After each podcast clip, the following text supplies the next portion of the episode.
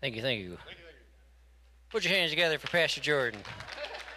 I was about to say, put your hands together for me, but that wouldn't be appropriate at all. No, it wouldn't. But good morning, everybody. I'm so happy to be here this morning. Um, not sure, again, I'm not sure how it happened, but here we are. You know, you, when you say yes to Jesus, you're saying yes to everything.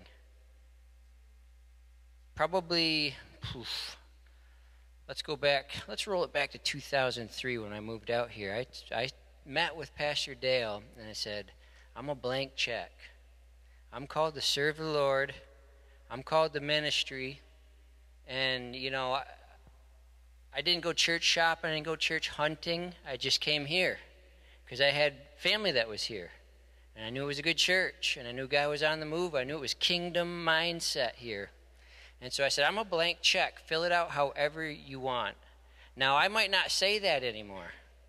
Because I also understand, like, well, you know, uh, you know, there's gifts and callings and areas that we should serve in, and but but that was my mindset as a young person coming out of Bible school, wanting to get involved. I said, just, I just want to serve. I just want to see God's kingdom advance. I just want to see the church built up in love into Him who is the head. Amen.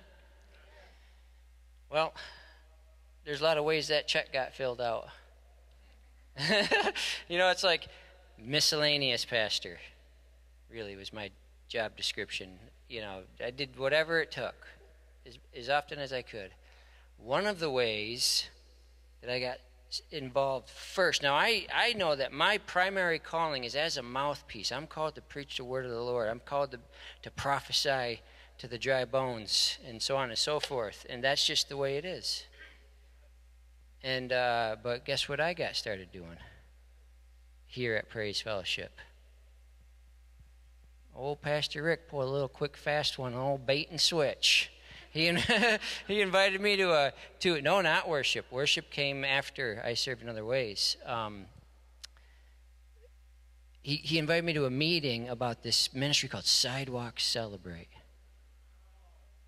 Sidewalk Celebrate. Got the T-shirt. Got the battle scars. And we, we were, we, it, was, it was already going, but he invited me to this.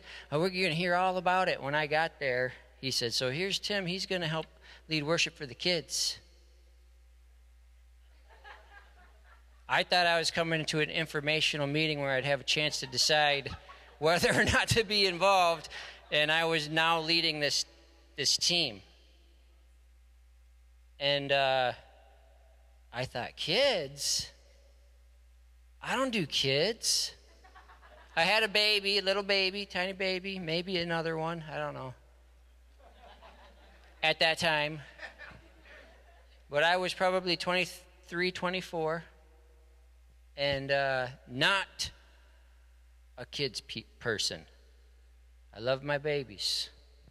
But I didn't believe I had any calling, any gifting, any ability. I, I literally believe the opposite that I'm just not that, I'm not good with kids. I don't care about them that much, except the little ones I have, but like not doing, you know what I mean? Like not, I'm not going to be some kind of uh, kindergarten teacher or whatever. Well, Rick didn't care about that.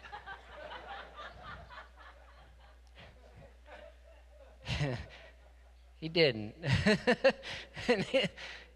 and, uh, and so what I learned, I said yes to God. I said, I'm a blank check, fill it out. This is what happens. You follow the crumbs back to the cookie.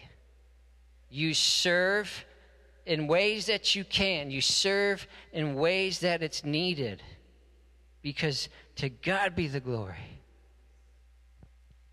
Well, I started, uh, you know, and what, here's the other thing. He made me play this song called Hop on the Bus. I don't like being made to do anything. I'm not that kind of person. Like I'm a rule breaker. I don't, you know, I, if you tell me to do it, it's the high probability that it's not going to happen now. You let me, you trick me and make me think it's my own idea. All of a sudden, I'm doing it and I'm all in. Well, he made me play "Hop on the Bus," and I still have nightmares about that song. No, it, it was it was good. Hop on the bus. God's on the move. There's room for me. There's room for you, and so on and so forth.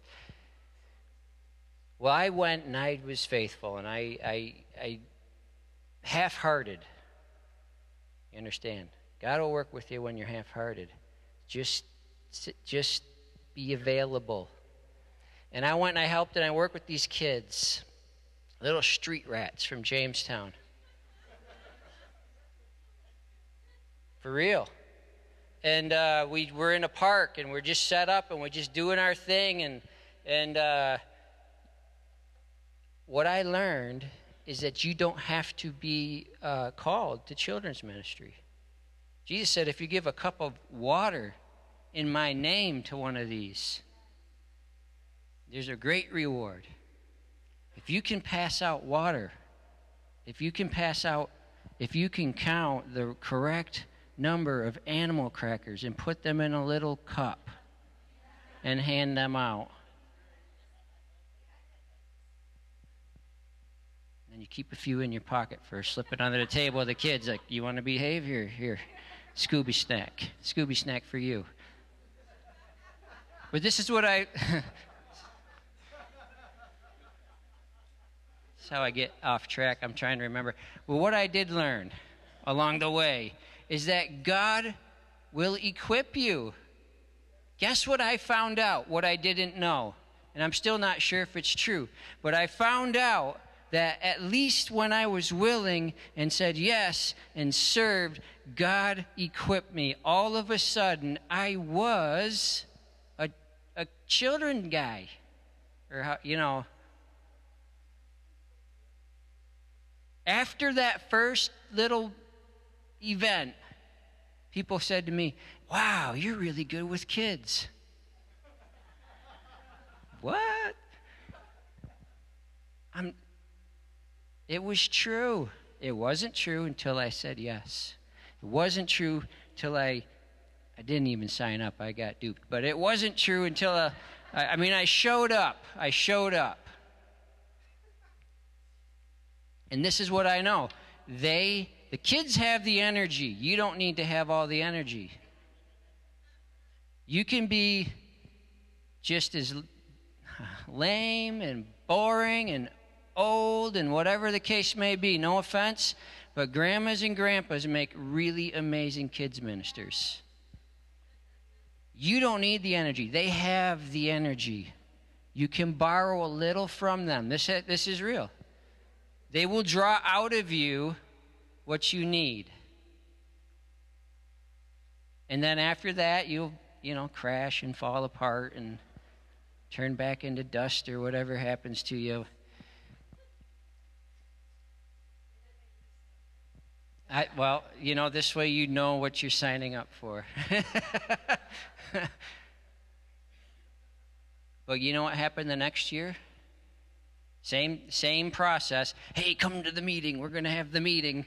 I think, oh, I'm going to, you know, run this worship, kids outreach worship team, bump in, hop on the bus, let's go.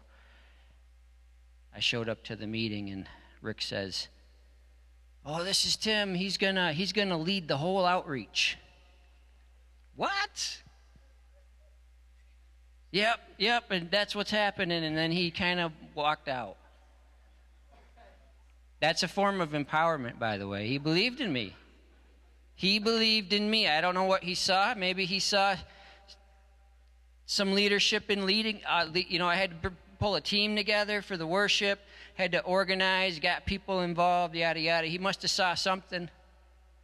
And now I'm leading the children's ministry outreach thing in Jamestown.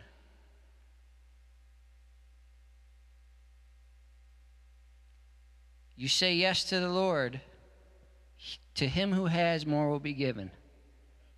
And, and to him who does not have, even what he has will be taken away. It is necessary for a steward to be found faithful. And we are stewards of his grace.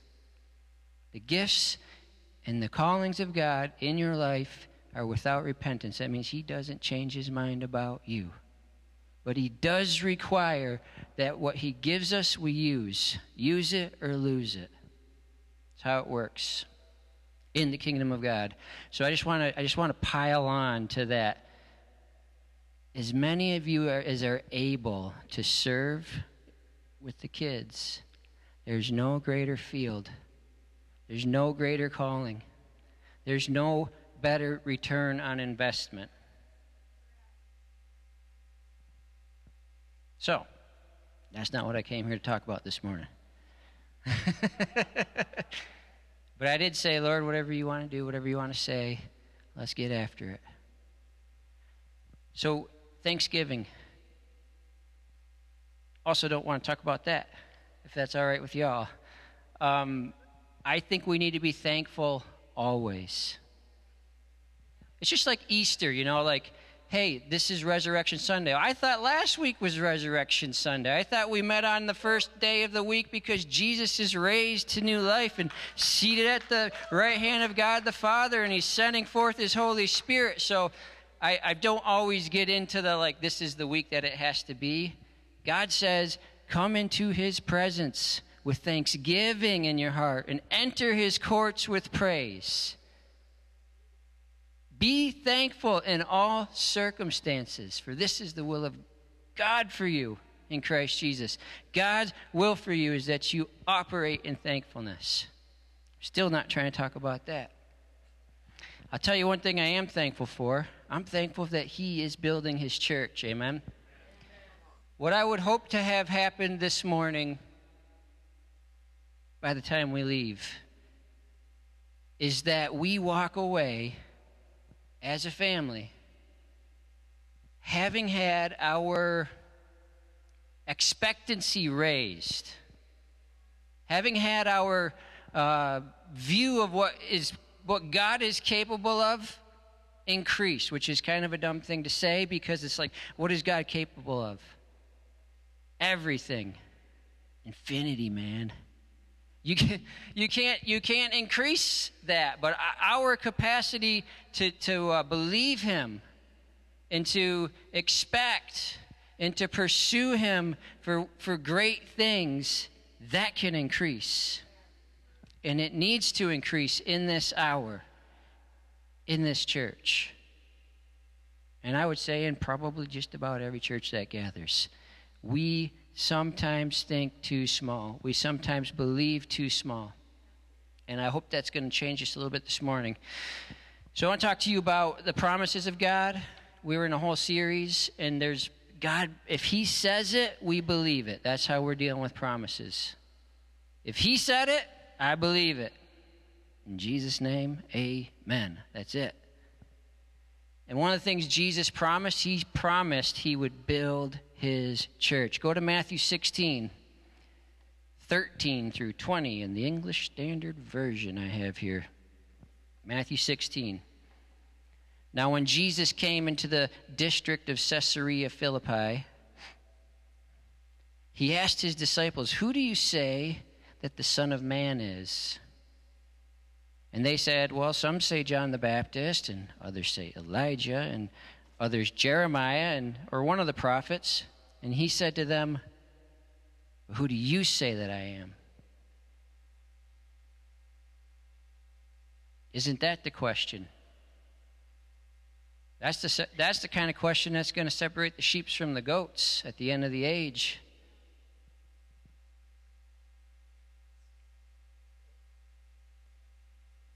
But who do you say that I am? Simon Peter replied, you are the Christ, the Son of the living God. And Jesus answered him, Blessed are you, Simon Bar Jonah, for flesh and blood has not revealed this to you, but my Father who is in heaven. And I tell you, you are Peter, and on this rock I will build my church, and the gates of hell shall not prevail against it. I will give you the keys of the kingdom of heaven, and whatever you bind on earth shall be bound in heaven, and whatever you loose on earth shall be loosed in heaven. Then he strictly charged the disciples to tell no one that he was the Christ.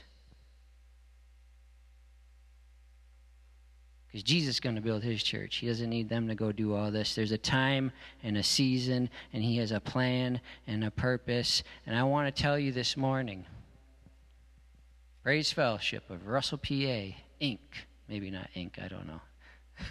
Probably, maybe not. You're entering into or have already entered into a new season in God.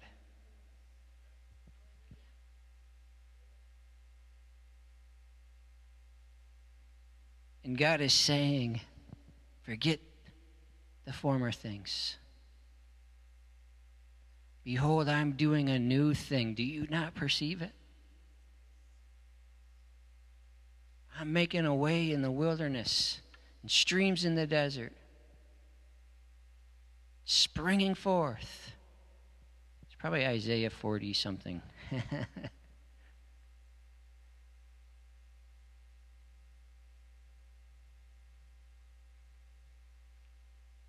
this is a new season. Not because I say so. I can say that wherever I want, wherever I go. It wouldn't make it the truth, right?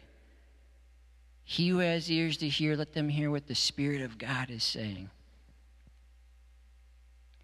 Jesus is building his church, and the gates of hell will not prevail against it. He said he would. I believe he will. And by the way, we're here as evidence today that he has been throughout the centuries building his church. So, what can we say about the church that Jesus is building? This is where I want us to kind of like. This will be a trigger to some of you, but I'll say it anyways. You need to upgrade your view of the church.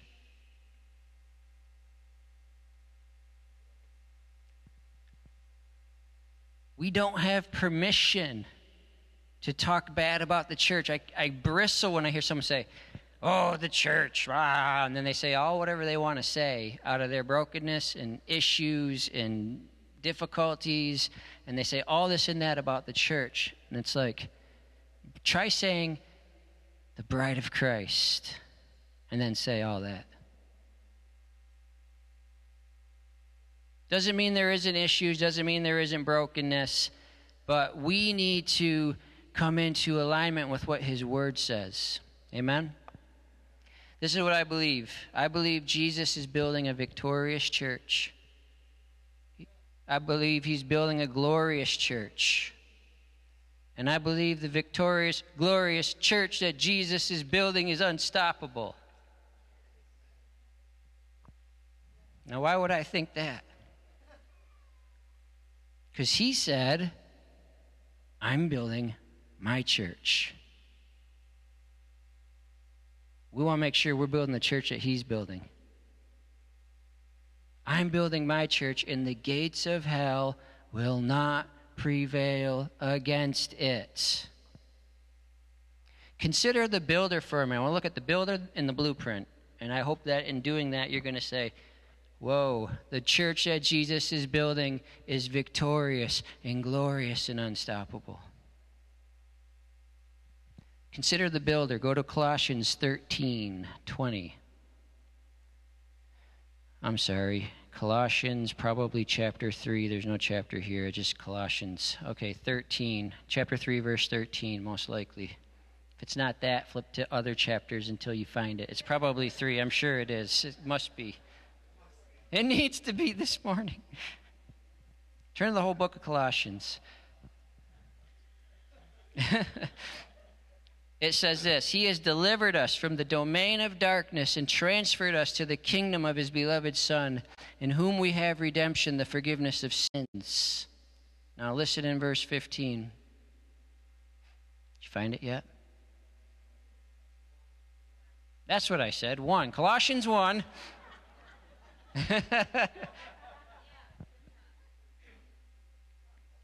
Are we there? Come on, folks. Got to keep up. Colossians 1, verses 15 now says, He, speaking of Jesus, this is the, this is the, the kingdom of his beloved Son. This is the beloved Son. He is the image of the invisible God, the firstborn of all creation. For by him all things were created, in heaven and on earth, visible and invisible, whether thrones or dominions or rulers or authorities. By the way, the, the, the powers and authorities, the principalities and powers, the rulers and authorities, the spiritual forces of wickedness were created by Jesus, who's building the church and kicking in their gates. They are not able to stop the church. They're not. We're more able to stop the church from advancing than they are. Whenever we cooperate with them in their attempts to unravel things. Where were we? Verse 17. And he is before all things. I'm sorry, the second half of verse 16. All things were created through him and for him. And he is before all things, and in him all things hold together. And he is the head of the body, the church. He is the beginning, the firstborn from the dead, that in everything he might be preeminent. For in him all the fullness of God was pleased to dwell, and through him to reconcile to himself all things, whether on earth or in heaven, making peace by the blood of the cross. If the church is in the business of reconciling people to God, that's their ambassadorship. And that is what Jesus is doing. And Jesus is the one who created all things. And it, all things are created for him, not just by him, but for him.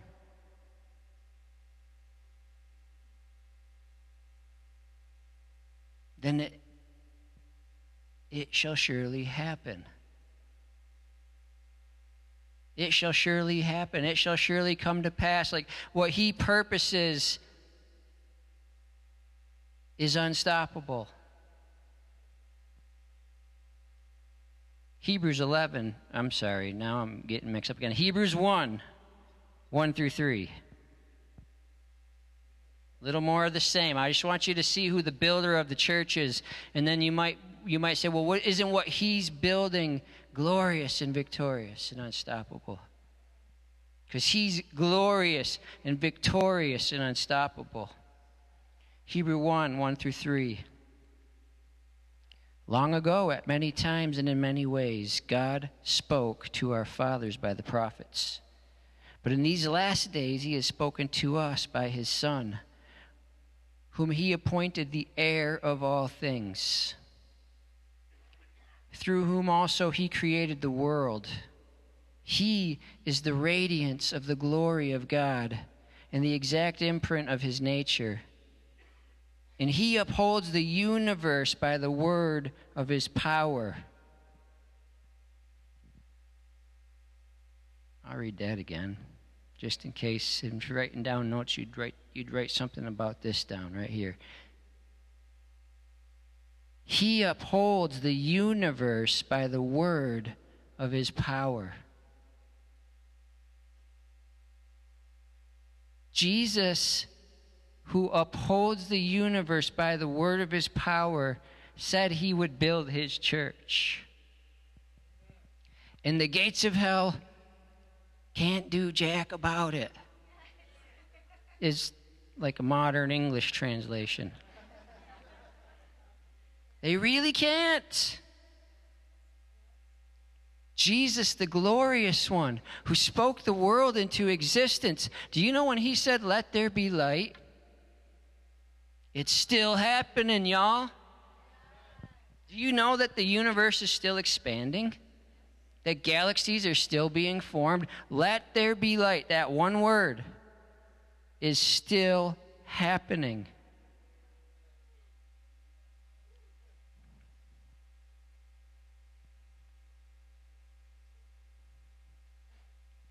That's the builder.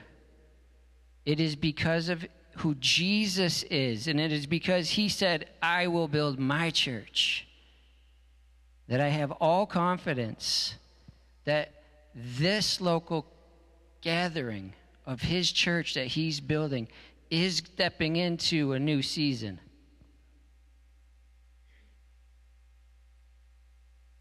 Because if the best was in the past, I just don't think you'd be here anymore. I really don't. If Satan could stop God's plan and purpose for Praise Fellowship, he would have already, believe me, because he's tried.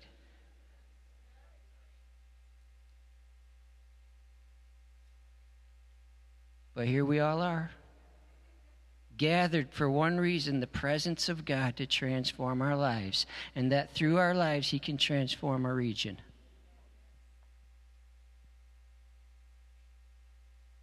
What about the blueprint, really quick? The blueprint, Ephesians 2. Oh, I hope this is right. Ephesians 2 19 through 22.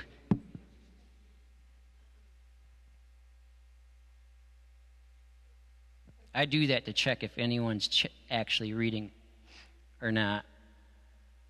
Or it could or it could be that I make a lot of mistakes, I don't know. Ephesians 2:19 through 22. Listen to the design. Here's the blueprint. This is the building that Jesus is building.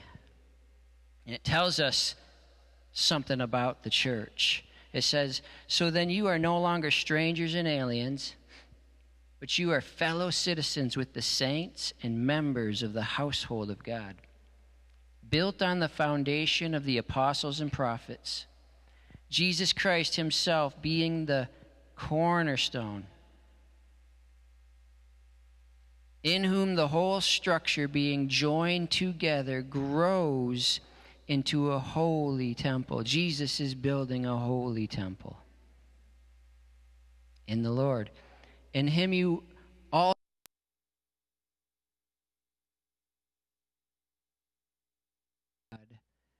by his spirit. The church that Jesus is building, he is building according to his Father's design. And the design is that you and I, as living stones, Peter says in another spot, as living stones, are being built together as a temple to host the presence of God. And that is why I say the church should be glorious. If this is the temple of the living God, and it is, that's what he's building. Then it is to be a, a, a hosting of his presence in his glory.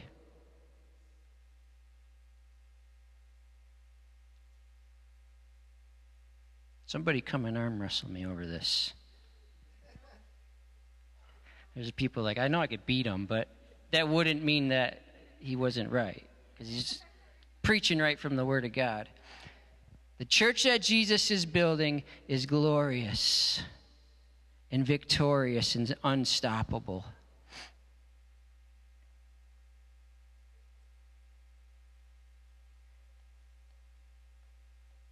What can stop the church? It's sort of a rhetorical question, but I also plan to answer that. I have three things. And nothing can stop the church. You're right, Carl. It's good to see you, buddy. It's been a few few years anyways. what can stop the church? Nothing. Let's try this together. You guys are going to shout nothing when I say what when I say what can stop the church and then point, okay? Let's not hurt ourselves in doing this. What can stop the church? Nothing can stop the church because of who's building it and what his plans and designs are. Nothing can stop the church. And yet, I'm about to try to give you three things that can stop the church. So, how can that be? That's like a non contradiction. You're violating the laws of logic and some of these things. Well, here's the difference. Here's the difference. If this local gathering were to disappear today, that does not stop the church. If, as a leader, I were to fail and fall down, and, and, and my, my congregation fell with me, that does not stop the church. Because there's a universal church and then there's local bodies. When we think of the body of Christ, we think often of, you know, there's this body and we're all members, and we always think local. And that's fine. It's, it's part of how the metaphor works. This is this. You got to have a place where you, where your family is, where people know you, they can speak truth into your life, and vice versa, and and they pick you up when you're down and and back and forth, right? But when Jesus talks to the church, a lot of times he's talking about the whole big enterprise, and it seems counterproductive to my purpose this morning to come and say that church is glorious, victorious, and unstoppable, and then tell you how you're going to get stopped. I don't believe that's what the destiny of this house is. I think if this place was going to be stopped, it would have already. But I have to say these things. I didn't have to say them at, at real life because we had um, I had these notes. I was planning this is two weeks ago. I was planning on saying these things, but we were also saving time for testimony about what God was doing in this outreach that we had just had, and I knew I needed to save time, so I never got to it. But I've, I also felt like I have to preach this. I have to preach this. And so it's for here. Three things will stop the church, stop this local or any church. This is how Satan works. Three things dysfunction. That's in leadership more than anything. Because as the leader goes, so goes the, the rest of y'all's. Dysfunction in leadership can undo what God's doing. But praise the Lord, He can also He can work those things out. The second one is disunity. This is powerful because disunity can provide dysfunction into leadership, but the congregation can easily play a role. In fact, the leadership can be unified, but two really important members of the congregation can be at odds. And it creates chaos and dissension and rub and, and, and people move out and, and they, they come away from the church. They, they don't identify that it's the brokenness of people. They say it's the brokenness of, the, of what Jesus is building. And then they go off on their own and then the enemy's like, gotcha. I just needed you to peel off and be alone where I can really do my work. Third one is I've got distraction, but you could just as easily say uh, disengagement. It's when each member of the body is not activated in their gifts and callings. Chapter and verse, Pastor. You can't just make up words that start with dis and then say that's what it is. Go to Ephesians 4:11. I'm good. I'm good. This is definitely Ephesians 4 this time. Ephesians 4:11 and the following verses says, So Christ himself gave the apostles, this is the leadership of the church, by the way. Christ himself gave the apostles, the prophets, the evangelists, the pastors, and teachers to equip his people for works of service, so that the body of Christ may be built up. If the leadership, the prophets, apostles, pastors, teachers, evangelists, so on and so forth, are more about don't don't think don't hear me saying this is what's happening. You know, I don't think I don't I'm just preaching the word of God. You get convicted, you know, you can send your emails to Jordan. or you can, you know, hang up and dial 911 and they'll talk to you.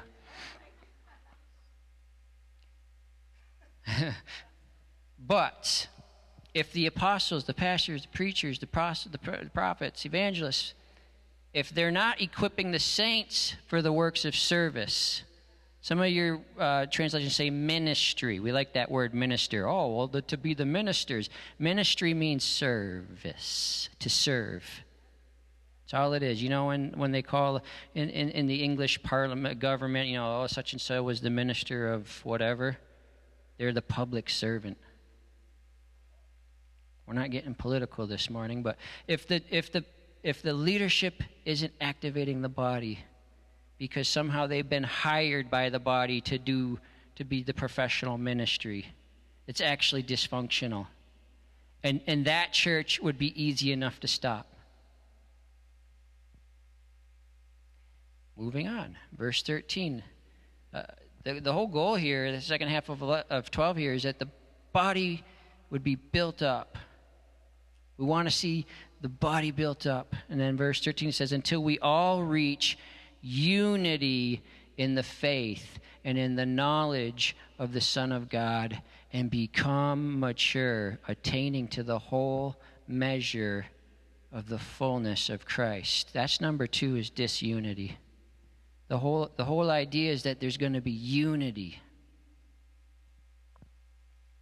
We have to reach unity in the faith and the knowledge of the Son of God and become mature.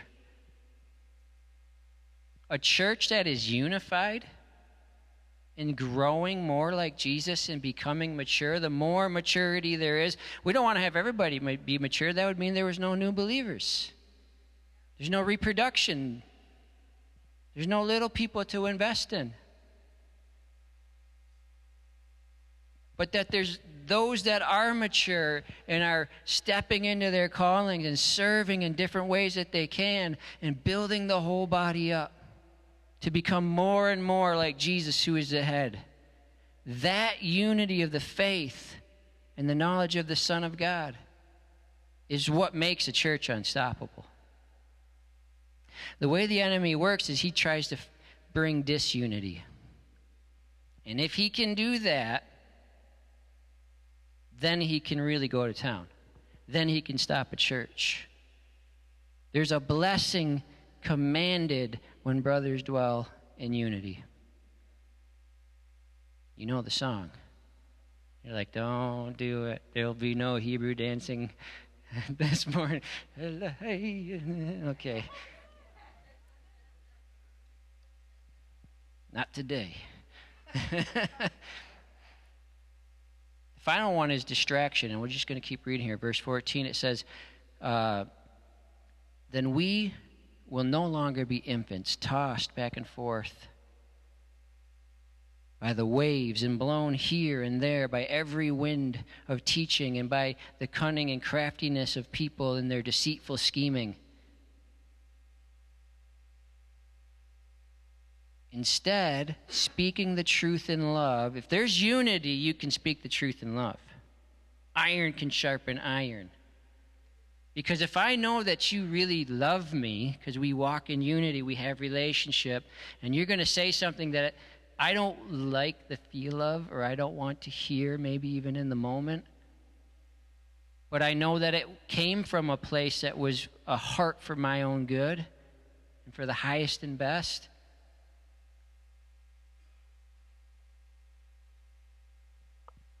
now we can now we can grow up in him. And there's got to be unity. And there's got to be uh, leadership that's unlocking the creative potential of the children of god and, and, and unlocking and unleashing and saying you know we're not here to do it all. We're here to help you grow in who god called you to be. Maybe the biggest uh, characteristic of, of a, a leader in the church is to be able to see what god put into people and then to trick them into being signed up for something. no. There's all kind of ways you can do stuff. really worked for me. Last one is distraction. It just says this. Instead, speaking the truth in love, we will grow up to become, in every respect, the mature body of Him who is the head, that is Christ. For from Him the whole body, joined and held together by every supporting ligament, grows and builds itself up in love as each part does its work.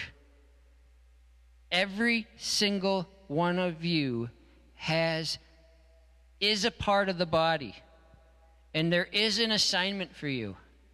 The only question is whether you're going to engage in it or not. A disengaged or distracted member of the church, or, or, or, if the whole membership is that way, that is a church that is not at all hard to stop because they're contained. We think of, of oh, as long as we're still here, we're, we're not, we've not been stopped. But if you're not uh, expanding into the territory that God's given you, if you're not, you know, moving forward as with teams of outreach and worship and discipleship and deliverance and you name it, serving the community, etc., you effectively have been stopped.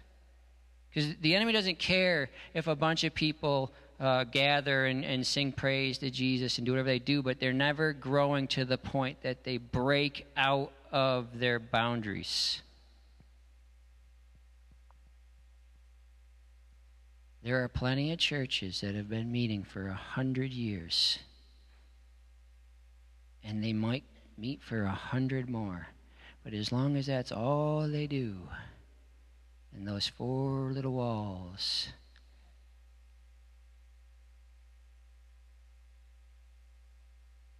then they're just not a threat. Gates of hell are not concerned about a group of people that aren't coming to kick them in.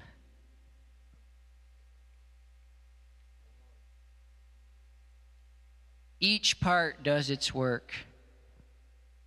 It talks about it, says, for the whole body, joined and held together by every supporting ligament. The body grows up and builds itself up when every part's doing its work. And that's back to the beginning where the leaders have to get get people activated to do the work of ministry and building each other up. It can be in home groups, it can be one on one discipleship and mentoring. It can be a lot of different ways. There's so, so many ways that you can be involved. But what'll stop the church, what'll stop any local church, is when you have a distracted and disengaged body. Other translations talk about it as a joint, with every joint with which it is equipped. It's a tricky little line to, to translate. But what do you see in a joint? Like here's here's my knee. It's a knee, right? What part is the knee? If you're gonna if you're gonna break my knee or whatever you're gonna do, what part is the knee? There's a kneecap. That's not really the knee. There's I got a femur. Whatever this one is, the shin bone, there's probably a real name for it. Tib, tibia, tibula. The kneecap is the patella. There is, what else is there? There's that bit in the middle that if it gets it goes away, you need a replacement. Cartilage. What are those called? Ligaments is bone to bone. Tendons, muscle to bone. No, maybe, I don't know. Muscle to muscle. Muscle to bone is ligaments. Uh, uh, the part that bleeds. what is that? you know what it is. The ves- vessels, blood vessels. I didn't, I didn't work this out. I don't have notes for this part nerves. A joint is a team. A joint is relationships. A joint is all the members coming together. The joint is where there's different um, parts that have different functions, and when any one of them is missing, it doesn't work right.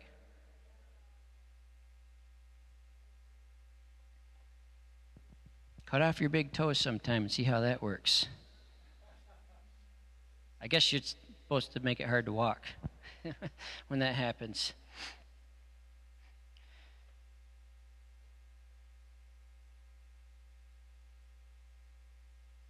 Listen to this. I'm going to close with this. And that's the cue to the really sharp guys that know what to do. It's actually a D sus. It's not just a D. I never told you that part because I didn't think you were ready. D sus.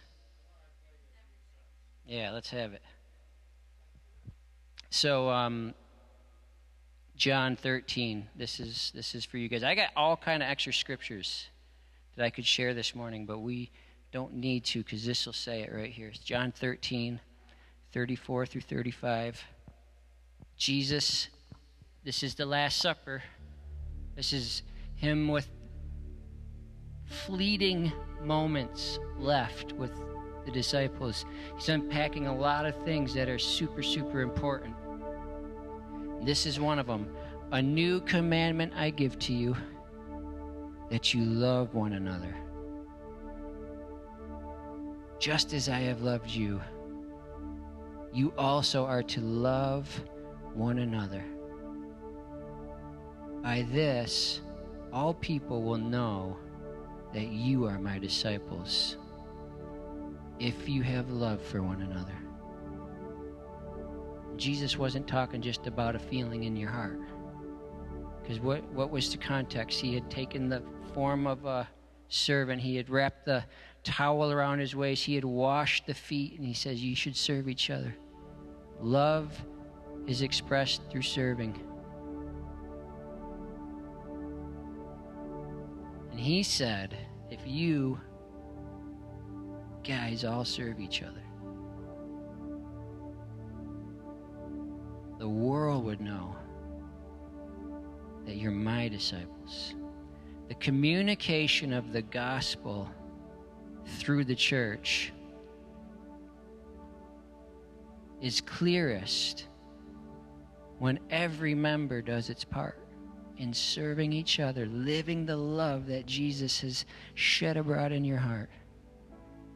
When everybody is activated, the world can't help but see, and there's an evidence given to who He is. And I would say this in closing God's plan for the world is the church. I think it's a dumb plan. I shouldn't say it like that. I always get in trouble. I made it this far and then I'd stepped on myself. I think I wouldn't do it that way because it's too tricky. I would say, Jesus, do your thing. And Jesus said, My thing is to be seated at the right hand of the Father, pour out my spirit to these ones, and I'm going to build my church with these guys. And the way that they love each other is going to show the world who I am. So God's plan for the world is the church, but God's plan for the church is you.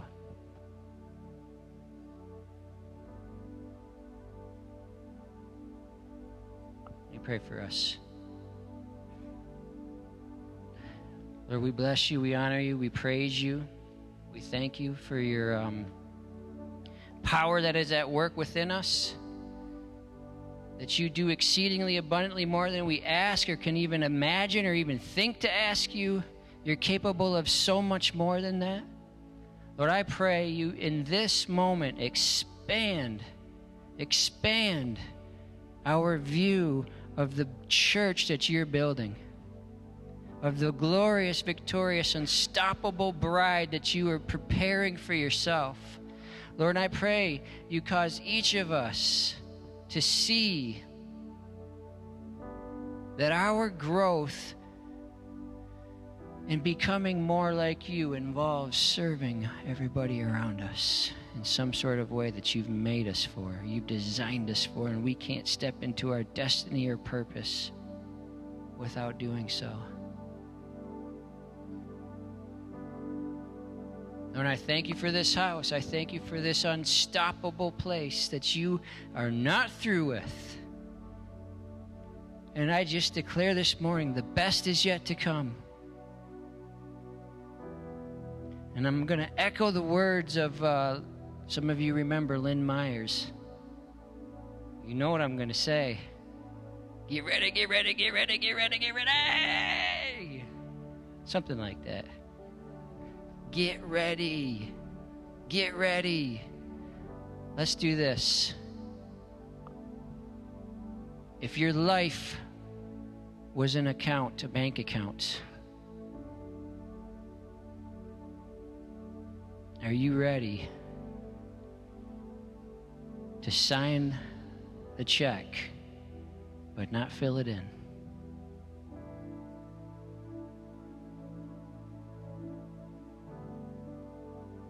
You know what I was doing when I said I'm a blank check? I was trusting the leadership